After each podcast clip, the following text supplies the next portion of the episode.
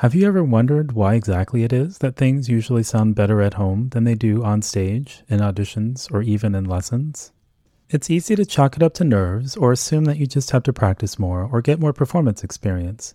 And sure, those things certainly are part of the puzzle, but a lot of times that's not really the true root cause. If you've been confused by the inconsistency of your performances, I put together a free four minute quiz called the Mental Skills Audit which will help you pinpoint your mental strengths and weaknesses and figure out what exactly to adjust and tweak in your preparation for more consistently optimal performances. You can take the mental skills audit online at bulletproofmusician.com slash MSA. That's MSA for mental skills audit. And again, it's 100% free and it'll take just four minutes to get your results emailed to you as a PDF.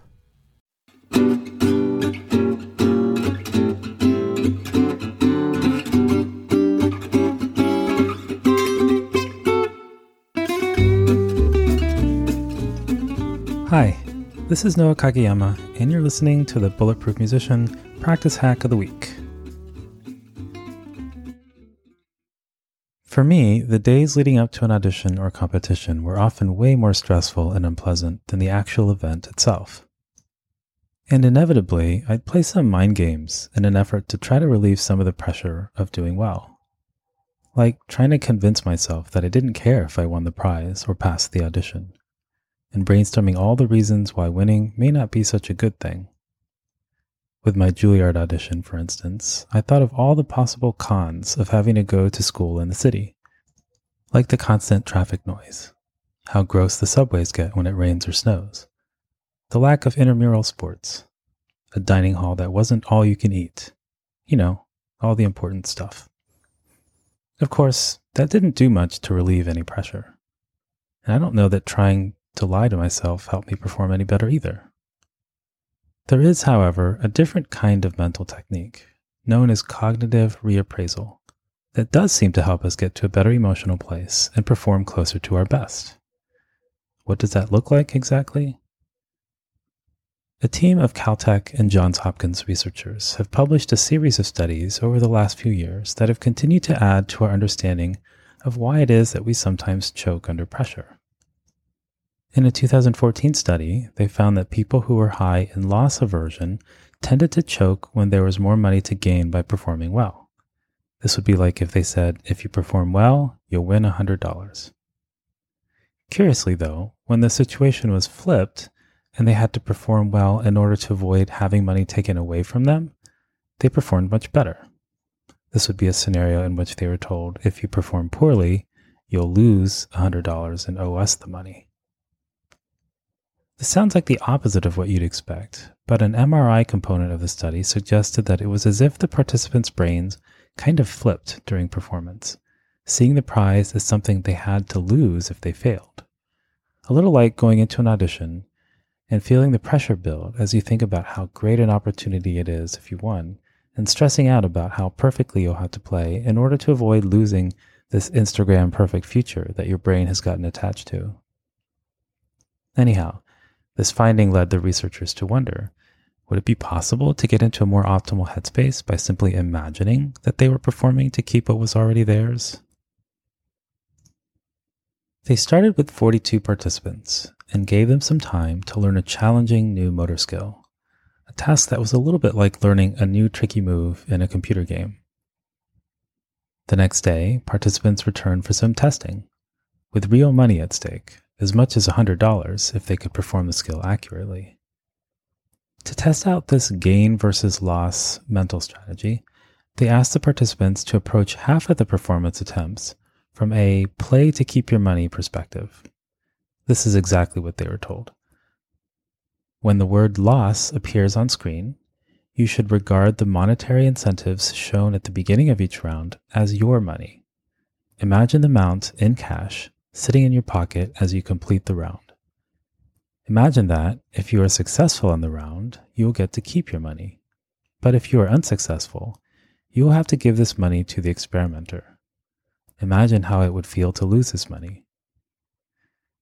On the other half of the performance attempts, the participants were asked to adopt a play to win some money perspective. Specifically, they were told When the word gain appears on screen, you should imagine that you begin each round with no money in your pocket. Regard the monetary incentive as an amount of money that you have the opportunity to win. Imagine that if you are successful on the round, the experimenter will give you this money in cash. But if you are unsuccessful, you will end the round as you began, with nothing. Imagine how it would feel to gain this money.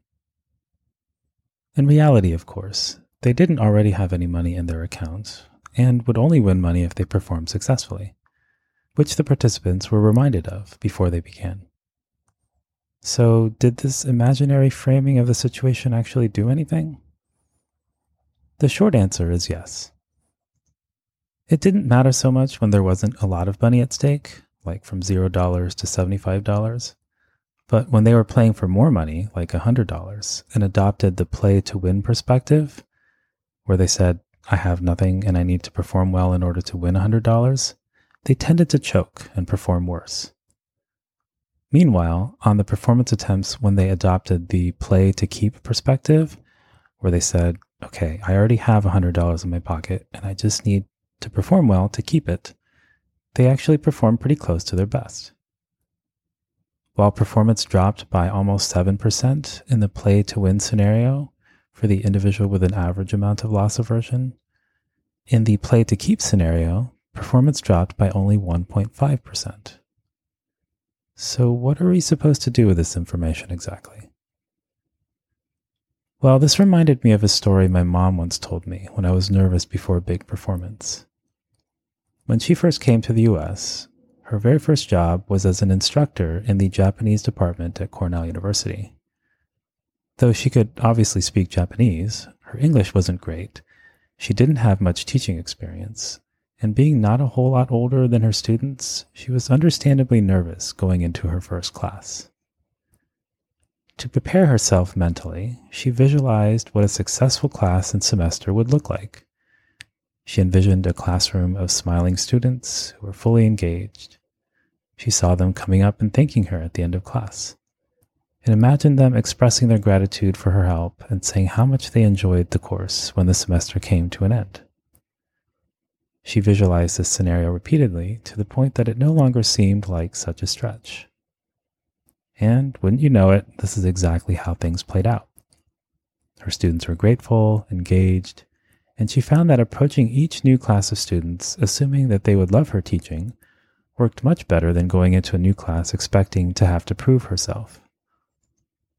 In fact, when she and my dad got married and moved to Ohio, her boss asked her if she would consider flying in to continue teaching. As a kid, I kind of rolled my eyes and didn't quite see how I could engage in this kind of make believe, but the study suggests that there may be something to this. And how could this be applied to performing? Well, imagine walking into a concert hall full of people who you believe are primed and ready to love whatever it is that you've prepared for them. Where you have nothing to prove, and your job is simply to keep them engaged, sharing the little nuances and details that you think are really cool in the music that you're playing.